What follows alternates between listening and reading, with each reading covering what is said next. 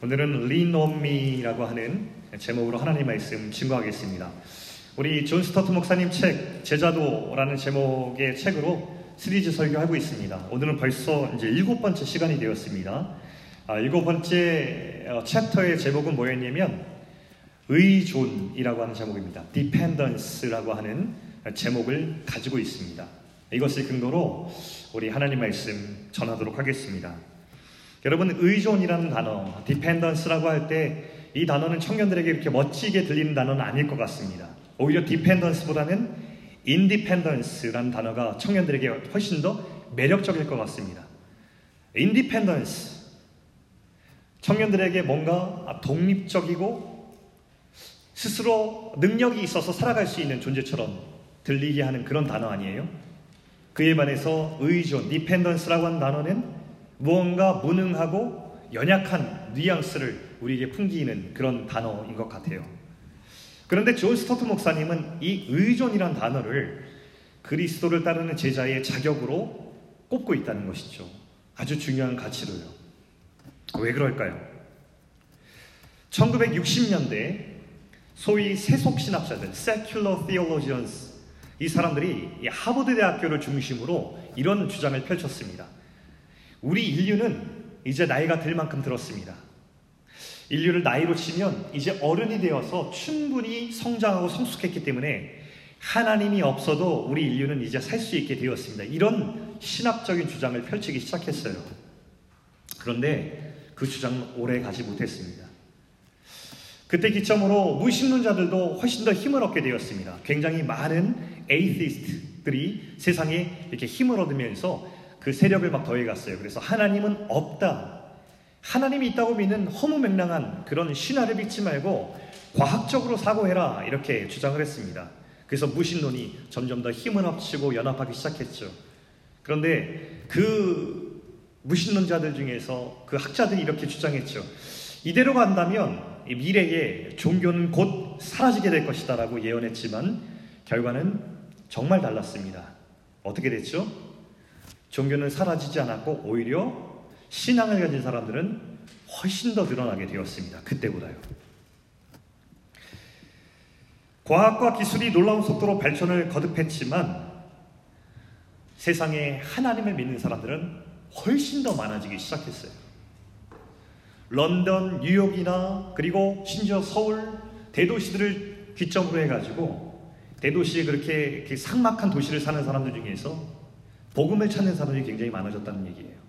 세상은 두 갈래로 나눠지고 있습니다. 한쪽은 하나님이 없다고 믿는 스스로 독립해서 사는 사람들, 그리고 또 한쪽은 하나님을 믿는 사람들. 난 연약하고 나는 하나님을 의지하지 않고는 살 수 없다고 주장하는 사람들로 나뉘어지고 있어요. 여러분은 어느 편에 서 있는지 모르겠습니다. 하나님 편에 서 있겠죠? 무신론은 사람들이 이런 편견을 가지고 있어요. 아, 무신론은 과학적인 사고야.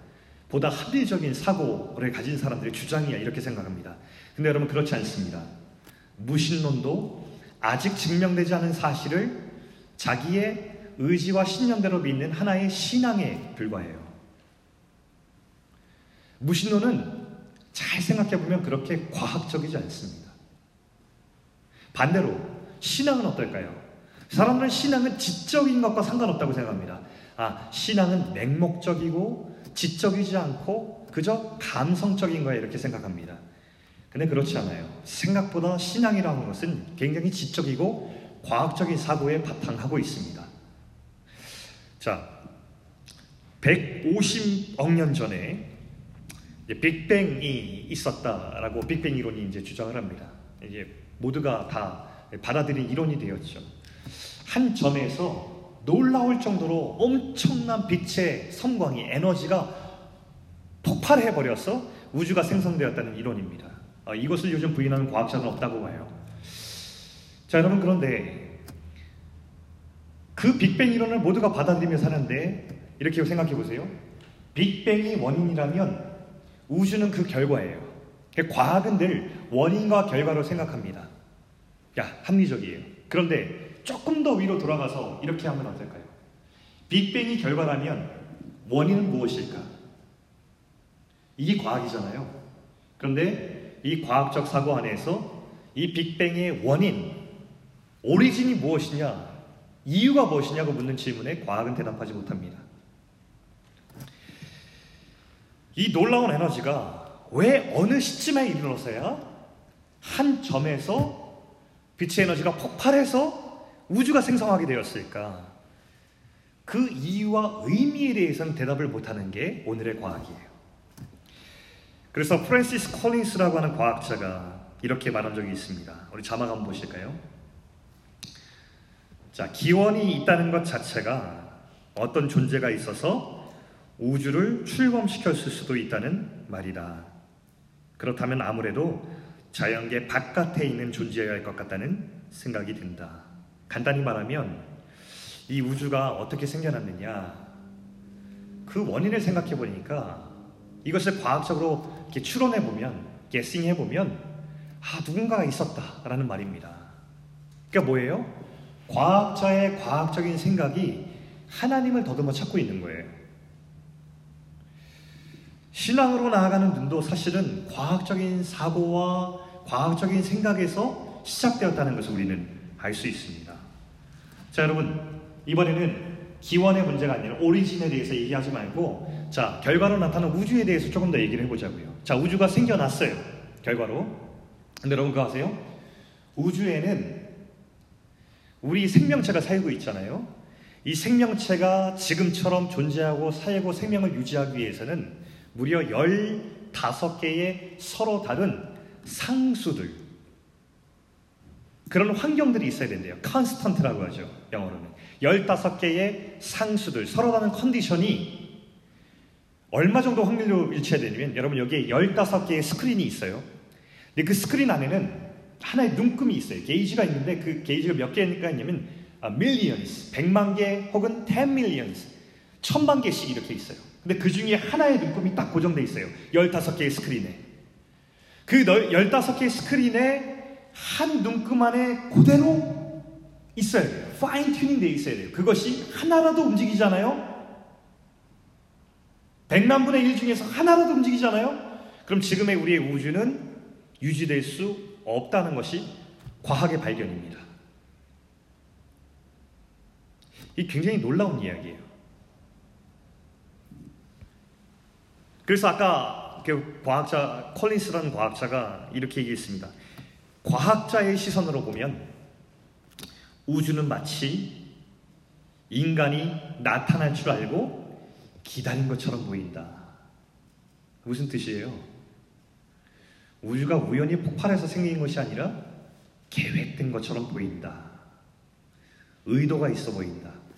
누군가 우주를 만들고 거기에 인간을 만든 것처럼 보인다. 라고 과학자의 시선으로 해석한 것입니다. 여러분 잘 아시는 만들어진 신, 예. 그 리처드 도킨스라고 하는 대표적 무신론자가 이에 대해서 이렇게 얘기했습니다. 아, 그거 그의 책에서 이렇게 얘기했어요. 우주에는 셀 수 없는 오랜 시간이 지났잖아. 그래서 거기에 엄청나게 많은 수의 우주가 존재해. 그런데 너무나 많은 우주가 존재하다 보니까 그 중에서 한 우주에는 생명체가 존재할 만한 조건이 얻어 걸린 거다. 확률로 얘기합니다, 이것을. 그러자 한 철학자가 앨빈 플랜팅가라고 하는 철학자가 있는데 그 철학자가 이런 재미있는 예를 들면서 그 주장을 이렇게 반박했어요. 자, 친구들끼리 포커 게임을 쳤다고 치자는 거예요. 자, 한 친구들끼리 포커를 쳤는데 한 친구한테 에이스 카드 4장이 계속 들어오는 거예요. 20번을 연속으로 그 한 친구에게 에이스 4장이 계속해서 들어가는 겁니다. 우리 믿음이 어디 있어요? 우리 포커 자주 치죠? 아, 예. 음. 포커 치는 거 인스타에 올렸잖아. 자, 근데 그 포커 자주 치잖아요. 믿음아. 친구들하고 포커를 쳤어. 에이스 4장이 20번 너한테 걸려 들어올 확률이 있겠어, 없겠어? 어, 지금 고개를 가로졌죠. 네. 근데 이 철학자가 이렇게 비유를 들었어요. 그런데 친구들이 수상해서 20번 참다 참다 20번째 에이스 4장이 카드에 한 사람한테 들어오자 이제는 못 참게 일어나서 야, 너 도대체 우리한테 장난치는 거야? 무슨 장난치는 거야? 화를 내기 시작하는 거예요. 그러자 그 친구가 에이스 4장을 받은 친구가 이렇게 얘기합니다. 알아. 내가 수상하겠지.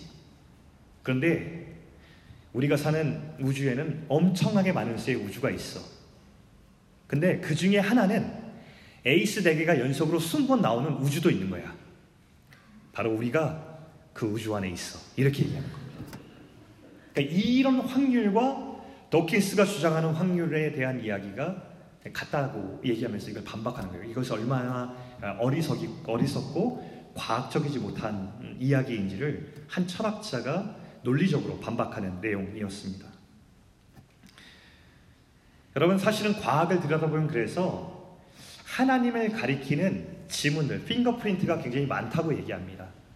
과학을 연구하다 보면은 그 과학 안에서 도저히 우리가 설명할 수 없는 그런 원인들을 더듬다 보면 거기서 하나님이 이 세상에 찍어놓은 지문, 핑거프린트들을 발견한다는 거죠. 그러면서 아 하나님이 살아계시구나라는 것을 알게 된 지성들, 과학자들, 철학자들이 굉장히 많습니다.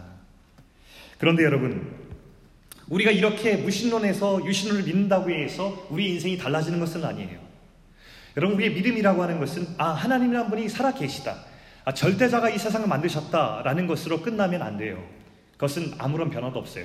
우리의 믿음이라고 하는 것은 사실에 대한 인정이 아니라 그 믿음의 대상을 의존, depend 하는 거기 때문에 그렇습니다. 인격적인 관계가 있어야 되는 거예요. 제가 목사 아들로 태어났잖아요. 여러분 아시죠? 모르는 분들 있을 거예요. 저는 이제 시골, 시골의 작은 교회 목사 아들로 태어났어요. 그러니까 제게 어렸을 때부터 예배드리고 신앙생활하는 것은 굉장히 자연스러운 일이었죠. 그래서 어렸을 때는 신앙생활하는 게 괜찮았어요. 근데 초등학교 고학년이 되자 질문이 생기기 시작했어요. 나는 왜 여기 있는 거지? 나는 왜 예배를 드리는 것이지? 내 신앙은 진짜인가? 아니면 아들의 아, 버지가 목사라서 내가 신앙이 있는 것인가? 이런 질문을 하면서 어, 신앙적인 갈등이 일어나기 시작했고, 근데 목사 아들이란 환경이 이 시골 교회 안에 있다 보니까 정신없이 교회를 섬기긴 하는데 아, 진짜로 이거를 누군가에게 물어보거나 해결할 수 있는 길이 별로 없었어요. 그리고 고등학생이 되었습니다. 고등학생쯤 되어서 제가 이제 그때 기숙사에서 학교를 다니고 있었거든요. 그러자 제가 이제 인생의 중대한 결심을 내리기 시작합니다. 그래, 더 이상 내가 하나님이란 존재와 같이 갈 수 없다. 하나님이 없다라는 결론을 내리고 깨끗이 독립하자. 스스로 내 마음대로 내 인생을 살자라고 중대한 결단을 내립니다. 그리고 제 마음은 이미 공평하지 못했어요. 페어하지 않았어요. 어떻게 했냐? 이미 하나님이 없는 쪽으로 제 마음이 기울었죠. 그래서 작은 꼬투리라도 있으면, 작은 실마리라도 있으면 당장 하나님을 버릴 기세였어요. 그리고 그리고 제가 이제 논리적인 사람이라고 저는 스스로 합리적인 사람을 믿으니까 내가 대신에 시간을 갖고 하나님이 없다는 것을 깨끗이 증명하고 그 다음에 이걸 그만두자 생각했어요. 그리고 며칠을 보냈습니다. 하나님이 없다고 결론을 내려야 되는데 여러분 결론부터 말씀드리면 실패했습니다. 안타깝게도. 그래서 하나님이 있다는 것은 제 삶의 흔적을 더듬어 보니까 의외로 더 많이 발견되고 하나님이 없다는 것은 저는 증명해내지 못했어요. 그래서 저는 굉장히 하나님과 어색한 관계로 있다고 믿긴 믿는데 의존하지 않고 인적, 인격적 관계도 없이 그저 찝찝한 상태로 시간을 보내게 되었습니다. 여기서 이제 여러분이 아시는 또 하나의 사건이 나와요. 제가 설교 때 몇 번 얘기했는데 제가 머리를 다칩니다. 이렇게 어, 머리 사고가 나가지고 사건이 일어나가지고 제가 누군가에게 맞아서 머리가 깨져서 피를 철철 흘리고 두개골은 다 깨져서 응급 수술을 받으면서 저는 이제 수술을 받고서 병원에 누워 있는 신세가 됩니다. 그리고 병원에 누워 있는데 머리가 깨지면서 신경이 좀 다쳐가지고 저는 이제 이쪽 어, 상반신의 반, 반쪽을 맨 처음엔 쓰지 못했습니다. 아무리 팔에 힘을 주려고 해도요, 여기에 힘이 들어가지 거예요. 힘을 주는 방법을 모르는 거예요.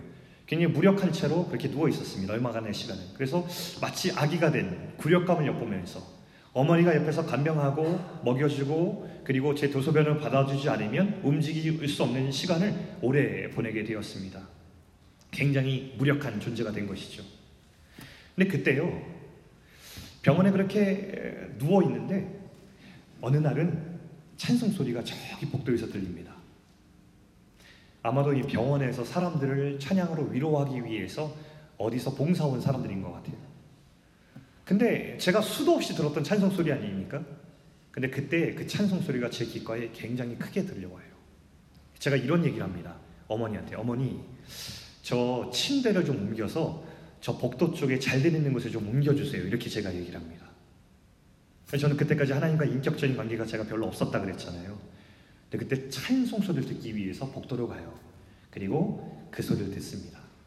근데 그 찬송 소리가 제 마음에 들어왔습니다. 그리고 나서 어머니가 이제 제가 이렇게 누워만 있으니까 저에게 말씀을 읽어주셨는데 그때 아직도 기억나는 것이 주로 시편의 말씀을 저한테 하나하나 이제 귓가에 대고 읽어주셨어요. 그런데 그때 제가 가장 약해 있을 때에 가장 무력할 때에 그 말씀이 제 마음에 들어오기 시작합니다. 그 말씀이 위로가 되고 그 말씀이 제게 소망이 되었어요. 그러면서 서서히 저는 하나님을 향하여서 마음을 돌이키고 그저 살아는 있지만 나랑 별 관계 없었던 그 존재가 조금씩 인정되고 의존되기 시작했습니다. 여러분, 내가 약하고 무력하다고 느낄 그때에 사람들은 하나님께 돌이키고 하나님을 의존하기 시작하는 경우가 굉장히 많아요. 여러분, 병 걸려보셨어요? 아직 안 걸려보셨으면 좋겠지만 사람은 누구나 병에 걸려요. 병에 걸린다는 것은 내가 전혀 의도하지 않았는데 걸려버리는 거예요. 찾아오는 거예요. 만나는 거예요. 여러분, 이런 사람은 없어요? 내가 살아가는 내 가정의 환경과 내 삶의 환경이 내가 전혀 원했던 환경이 아니에요. 너무 싫고 너무 아픈데 내가 어찌할 수 없는 환경에 있는 거예요. 여러분, 이런 거 어떡할 거예요? 인생을 살다 보면요. 인생은 굴욕의 연속이에요. 자존심을 다치고 상하고 상처받고 그래서 수치와 굴욕을 당할 때가 너무나 많은 거예요. 이게 우리 인생이에요. 이것을 우리가 통제할 힘이 없어요, 사실상. 근데 이런 순간들이 있을 때 우리가 얼마나 약한 존재인지, 얼마나 하나님의 도움이 필요한 존재인지 우린 그때서야 깨닫게 돼요. 그래서 이 굴욕, humiliation의 순간이 우리에게 grace가 되는 거예요. 은혜가 되는 거예요. 하나님 앞에 독립을 선언했던 그 교만한 마음이 언제 굴복해요? 바로 이런 굴욕을 만날 때에 인생의 약함이 있을 때에 우린 겸손으로 바뀌는 경험을 하기 때문이죠. 여러분 20세기 최고의 지성이다. 가장 똑똑한 사람이다라고 주목받는 C.S. 루이스라고 하는 사람이 있습니다. 순전한 기다, 기독교라는 책, Mere Christianity라고 하는 책을 썼는데 이 사람이 이 목차에 보면요 눈에 띄는 제목이 하나 있어요. 가장 큰 죄라는 이 목차가 있습니다. 가장 큰 죄. 이제 읽어보잖아요. 그러면 가장 큰 죄를 C.S. 루이스는 성경을 연구하다 뭐라고 정의했냐면 교만이다, pride 이렇게 얘기합니다. 이 교만의 정체는 무엇인가? 바로 하나님 없이도 난 살 수 있어 라고 고백하는 태도라고 이야기를 합니다. 나 하나님 없이도 잘 살 수 있어. 나 하나님께 독립해서도 나 내 소유와 내 힘과 능력으로 살 수 있어 라고 고백하는 그 태도가 교만, 프라이드의 정체라는 거예요. 그래서 하나님의 자리에 스스로 올라가서 하나님께 의존하지 않고 내 멋대로 살기 시작하는 것이죠. 그런데 여러분, 그리스도의 제자는요, 우리가 얼마나 약하고 무능한지 깨달은 사람들이에요. 하나님의 도움 없이는 하루도 숨조차 쉴 수 없는 존재라는 것을 아는 사람들이 바로 그리스도의 제자예요. 그래서 날마다 일어나면 이런 고백을 드리는 거예요. 하나님, 오늘도 숨 쉴 수 있게 해주셔서 감사해요. 하나님, 오늘도 제 심장이 뛰네요. 기적입니다. 오늘도 주님을 의존하며 제가 살겠습니다. 저와 동행해 주세요. 이 연약하고 멋없는 고백이 바로 제자의 고백입니다. 여러분, 이런 고백 드리고 삽니까? 아침에 일어나서 눈을 뜬 것이 기적이며 내 심장이 뛰는 것이 기적이며 내가 오늘 걷고 움직일 수 있는 것이 감사의 제목인 것을 여러분 고백하십니까? 이것이 제자의 고백이라는 거예요. 그러면서 하나님을 의존하는 것뿐 아니라 나와 함께 더불어 살아가는 사람들에게 내가 그들을 의존하고 또 그들이 나를 의존할 수 있도록 그 사람의 어깨에 기대고 그 사람이 내 어깨에 기댈 수 있도록 해주며 살아가는 그 의존의 관계가 바로 우리 연약한 사람이 사는 방법이라는 것을 깨닫고 살아가는 것이 제자의 특징이라는 것입니다. 이것이 교만을 버린 겸손한 사람들의 특징이라는 거예요. 이런 사람들 있잖아요. 자존심이 너무 강해서 다른 사람들에게 절대 도움의 손길을 못 내미는 사람들 있잖아요. 이것도 교만입니다. 우리는 서로 돕고 사랑하기 위해서 태어난 사람들이잖아요. 여러분, 그러니까 하나님이 세우신 교회를 보십시오. 교회의 정체가 뭐예요? 서로 기대는 거예요. 서로 내 마음을 오픈하고 눈물 흘리고 도와달라고 하고 기도 부탁하고 그리고 그 사람을 위해서 같이 간절히 기도해 주는 게 교회 아닙니까? 하나님이 이렇게 살도록 만들어 놓으셨어요. 하나님 나라에는. 여러분, 근데 우리 마음은 자꾸 교만해져. 근데 우리의 교만한 마음을 겸손으로 바꿔주신 사건이 바로 뭐냐면 예수님의 십자가 사건입니다. 예수님의 십자가는 우리의 교만한 마음을 겸손으로 바꾸는 유일한 길이에요. 자, 사람들은 크고 전능하신 하나님이 도대체 나와 무슨 상관이냐 이렇게 생각해요. 오케이. 그 크고 전능하신 존재가 있다는 건 내가 알겠어. 근데 그 존재가 나랑 무슨 상관이냐는 거. 이렇게 묻습니다. 근데 성경은 이렇게 우리에게 대답합니다. 로마서 5장 8절 말씀 같이 한번 읽어보시죠. 자, 로마서 5장 8절 말씀 우리 같이 한번 합독해서 읽습니다. 자, 시작. 우리가 아직 죄인 되었을 때에 그리스도께서 우리를 위하여 죽으심으로 하나님께서 우리에 대한 자기의 사랑을 확증하셨느니라. 이 십자가는 그 크고 전능하신 하나님이 그저 진짜 살아만 있는 존재일 뿐 아니라 저와 여러분 한 사람 한 사람이 너무너무 소중해서 자기의 아들의 목숨을 버려 살리시까지 사랑하신다는 그 메시지가 바로 예수님의 십자가입니다. 이 십자가는 얼마나 무모한지 몰라요. 전능하신 하나님의 아들이 이 땅에서 십자가를 짊어지면서 피 흘려 죽기까지 아무런 저항도 하지 않고 아무런 반항도 하지 않고 아무런 변명도 하지 않고 그냥 죽습니다. 왜요? 우리를 사랑하신다는 하나님의 메시지를 세상에 나타내야 하니까. 수치와 모욕과 저주를 온몸에 다 짊어지고 받으면서도 순한 양이 되어서 그 길을 그저 걸었던 예수님의 십자가는 하나님이 그만큼 그 전능하시고 크신 우주를 만드신 그 하나님께서 저와 여러분 한 사람 한 사람의 생명을 너무나 소중하게 생각하신다는 사랑의 메시지, 고백이라는 말을 오늘 이 성경 말씀이 해주시고 있는 것입니다. 여러분 오늘 이 시편 139편 말씀 우리가 읽었잖아요. 오늘 이 십자가 사건은요. 구약에 쓰여졌던 시편 말씀의 예언이 성취된 거나 마찬가지예요.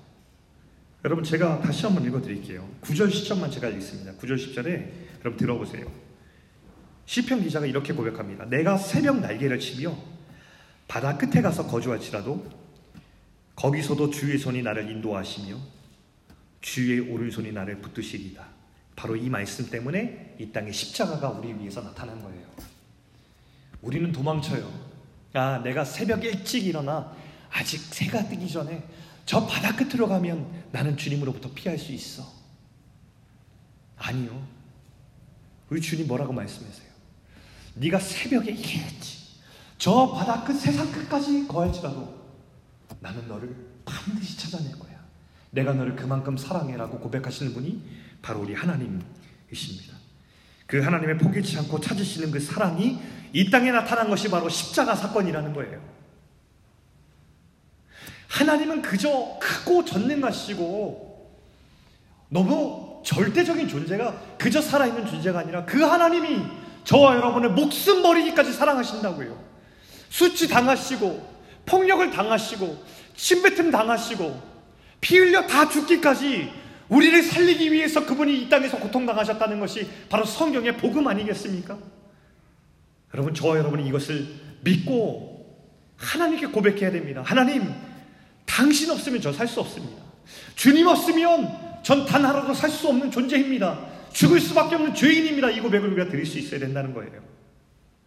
제가 여러분 그렇게 병상에서 하나님께 마음을 돌이키고 의존하기 시작했잖아요. 그리고 나서 대학교 2학년 때 제가 수련회에 갔어요. 제가 친구, 제가 속한 단체는 아니었는데, 제가 이제 CCC라는 단체 그때 2000년도였어요. 2000년도에 제가 대학교 2학년이었는데, 00년생도 있는데, 그죠? 2000년, 2000년도에 CCC 수련회를 저기 홍천 비발디 파크라고 하는 곳에 그 잔디 언덕에서 아직도 기억납니다. 생생하게. 잔디밭에 12,000명의 대학생들이 모였어요. 그때 집회 저녁 때 한 할아버지가 오셨어요. 김준곤 목사님이라고 하는 한 90 가까이 되신 노인이 오셨어요. 노인이 단상에 올라가시는데 힘도 없으셔. 제가 속으로 아니 저런 할아버지가 어떻게 서 계실까? 라는 생각을 했어요. 이렇게 꾸부정해서 올라가시더니만 청년들에 대해서 이제 말씀을 전하시는데 아직도 기억해요. 이분이요 청년들 아끼시는 마음이 너무 열정이 있으니까 그 노인이 청년들에게 조금 조금 말씀을 전하시는데 우리 대학도 청년회 때에 하나님을 믿어야 된다고 막 얘기하시다가 이 가슴이 막 끓어오르기 시작하니까 갑자기 언성이 높아지시더니 마지막 혼을 확 내는 건데 그 혼내는 한마디가 잊혀지지가 않아요. 아니, 어쩌려고 하나님께 기대지 않고 어쩌려고 하나님만 믿는 거야? 소리를 확 지르는 거예요. 근데 놀라운 사실이 뭐냐면 제가 거기서 그 말을 듣는데 눈물이 왈칵 쏟아지는 어쩌려고 하나님만 믿고 어쩌려고 젊은이들이 하나님께 의존하지 않고 살아가냐고 혼쭐을 내시는데 귀에 거슬리는 게 하나 없이 성령의 감동이 느껴지는데 눈물이 왈칵 쏟아집니다. 저는 그때 이후로 하나님을 의존하면서 살려고 노력하고 그 메시지를 귀에 가슴에 담고 살아갔던 것 같아요. 여러분 우리는 아버지 없이 살 수 없는 존재예요. 의존해야만 살 수 있는 존재들입니다. 주님 없이 살 수 없어요, 우리는. 제가 오늘 말씀을 준비하면서 생각난 영화 한 편이 있었는데 여러분 이 영화 보셨는지 모르겠어요. Me Before You라고 하는 예, 끄덕이는 친구들이 있어요. 자, 보신 분 손 들어 보세요. 예. 어, 야, 우리 청년들이 거의 성경만 보는데 제가 드라마나 영화 저희 아내가 저한테 부탁했어요. 여보, 내가 가끔 설교 때 듣는데 너무 올드한 거 애들한테 물어보지만 봤냐고 막 이렇게 저한테 어, 내가 진심어리 충고야 이렇게 얘기했습니다. 네. 근데 이게 2016년작이니까 그렇게 올드하지 않잖아요, 그죠? Me Before You라는 영화가 있었습니다. 굉장히 로맨틱한 영화였죠. 내용이 이렇습니다. 여러분 제가 좀 스포일 해도 괜찮겠죠? 네, 지금까지 안 봤으면 거의 평생 못 볼 확률이 더 많습니다. 제가 얘기해 줄게요. 윌이라고 하는 한 주인공이 있습니다. 굉장히 젊고 잘 나가는 그런 젊은이였는데 굉장히 멋있어요. 근데 오토바이 아니 오토바이가 이제 충돌한 사고가 있어서 이제 전신마비 몸을 못 움직여요. 휠체어를 타고 지냈는데 인생을 너무 비관해가지고 내가 이렇게 살 수 있을까? 혼자서 막 자살 시도도 하고 막 그랬어요. 근데 이 청년이 자신의 삶을 살 자신이 없어서 6개월 의 계획을 잡았는데 6개월 후에 내가 스위스로 가서 거기서 스스로 목숨을 끊고 인생을 정리할 계획을 세웠어요. 그 어머니가 보다 보다 너무 안타까워서 한 사람을 고용해서 그 6개월 동안 이 사람 옆에서 말동무하고 또 그 사람을 이렇게 지켜줄 한 사람을 고용하기 위해서 하여하기 위해서 이제 인터뷰를 했는데 한 여자를 이제 고용했습니다. 그 이름이 바로 루이자라고 하는 어, 한 아주 순수한 여인이었습니다. 처음에는 서로 티격태격해요. 잘 안 맞는 것 같아요. 근데 루이자는 돈이 필요했기 때문에 페이가 굉장히 높아가지고 그만두지 못했습니다. 그런데 그러던 어느 날 서로 서로 우정이 쌓이기 시작하는데 마음과 마음이 열리기 시작하는 거예요. 이 열린 마음과 우정은 사랑으로 발전해서 서로 사랑하는 사이가 되었어요. 그러자 이 윌이 인생이 비관이었, 비관적이었잖아요. 근데 인생이 재밌구나. 세상 밖으로 나가도 괜찮구나. 라는 생각을 이 루이자라는 여인 때문에 처음으로 하게 돼요. 그래서 두 사람은 휠체어에 타고 그 명장면이 있거든요. 휠체어 위에 앉아서 서로 춤추는 이 장면이 있어요. 이런 춤도 추고요. 서로 굉장히 사랑하고요. 또 그러면서 이 세상이 참 아름답다라는 것을 서로 느끼고 있었습니다. 그러면서 점점 더 관객들이 이걸 보면서 해피엔딩을 굉장히 막 소망하게 되죠. 근데 마지막에 이 영화는 어떻게 끝나냐면 이 윌이 마지막에 6개월로 스위스에 가요. 그리고 거기서 자기 목숨을 끊습니다. 아직도 그 이 영화를 보고 되게 속상했던 기억이 있어요. 왜 윌이 목숨을 끊었을까요? 이 영화는 로맨틱하게 해석을 합니다. 내가 이 루이자란 여인에게 평생을 의존하며 살아가는 것이 자존심도 상하고 이 여인을 불편하게 할까봐 자기 인생을 정리했다는 거예요. 저한테는 로맨틱하게 들리지 않았어요. 속상했어요. 그리고 이렇게 과연 이런 비슷한 상황에 있는 사람들이 이 영화를 보았을 때에 이 영화는 그들에게 어떻게 말을 걸어올까라고 생각할 때 더 속상해졌습니다. 비슷한 얘기 하나가 더 있습니다. 이 이야기는 영화가 아니라 실제예요. 똑같이 굉장히 전도 유명한 청년이 있었습니다. 활동하고 잘생기고 몸도 좋고 좋은 직장에 다니는 잘 나가는 청년이었습니다. 그런데 이 청년이 어느 날 술을 먹고 정신을 잃었어요. 깨어나 보니 중환자실이에요. 그리고 몸이 안 움직여져요. 영화 속 윌과 똑같은 상황을 겪습니다. 전신마비가 찾아온 것이죠. 똑같이 인생을 비관하게 되었어요. 내가 이렇게 살아가는 게 의미가 있나? 제가 이 사람 이야기를 들었는데 자기 동생이나 어머니가 간병을 하는데 대소변 가리는 거 다 도와주고요.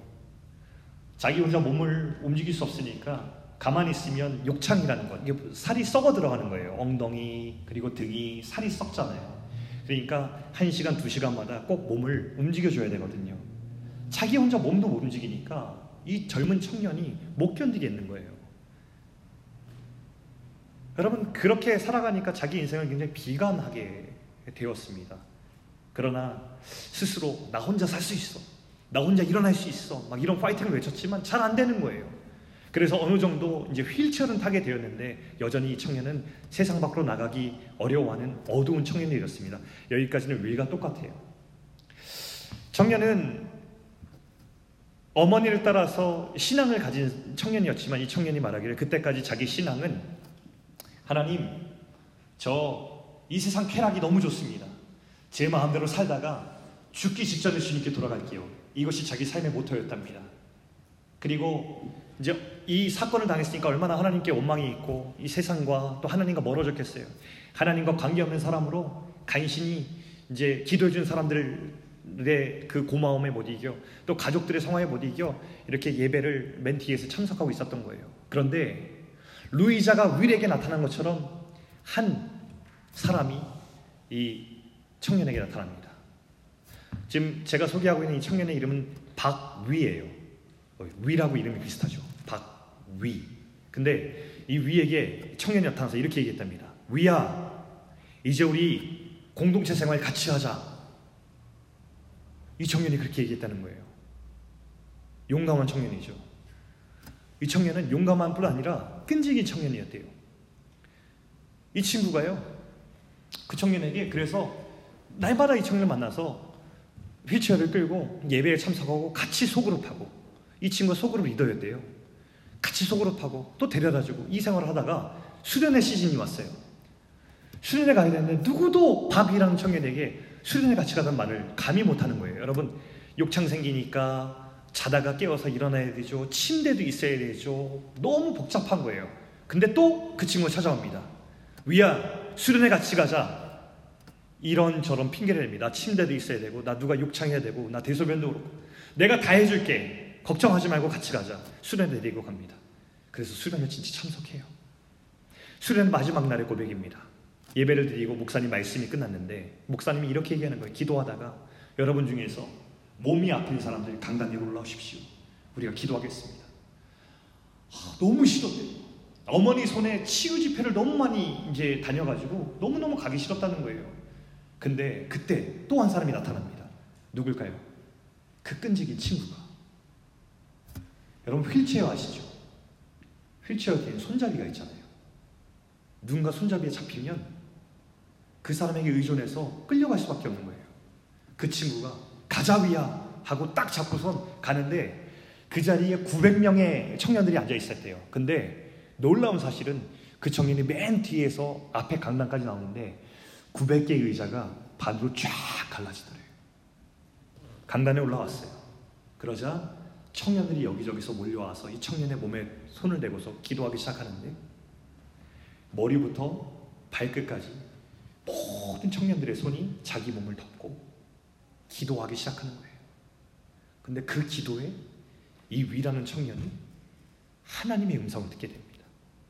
위야, 이게 바로 너를 위해서 주님의 마음으로 기도하는 중보기도의 실체야. 이 음성을 듣고 위라는 청년이 하나님께 마음을 돌리고 공동체의 마음을 엽니다.